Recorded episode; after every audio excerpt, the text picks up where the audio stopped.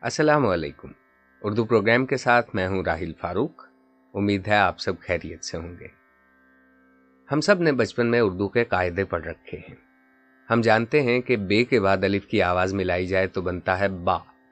اسی طرح پے الف با، تے الف تا، ٹے الف ٹا، سے الف سا، جیم الف جا اور یہ سلسلہ چلتا ہوا یہ الف یا تک پہنچ جاتا ہے۔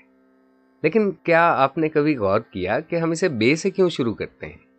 الف سے کیوں نہیں؟ یعنی الف اور الف، یہ دونوں ملائے جائیں تو کیا بنے گا؟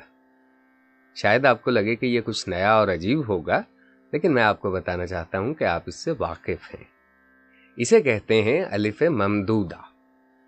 دیکھیے، بے کے بعد الف کی آواز ملائی جائے تو بنتا ہے با۔ دال اور الف بنے گا دا۔ اسی طرح الف اور الف ملایا جائے تو بننا چاہیے آ۔ اسے کہتے ہیں الف ممدودہ، اور اسے ظاہر کیا جاتا ہے الف کے اوپر ایک علامت سے جسے مد کہا جاتا ہے۔ مد کا مطلب دراصل کھینچاؤ ہے، ممدودہ کھینچے ہوئے کو کہتے ہیں۔ الف کے اوپر مد کا مطلب ہے کہ اس کی آواز میں کھینچاؤ موجود ہے یعنی یہ دو الف کے برابر ہے۔ ہمارے بچپن میں اس حرف کے ہجے اس طرح کروائے جاتے تھے، الف مد آ۔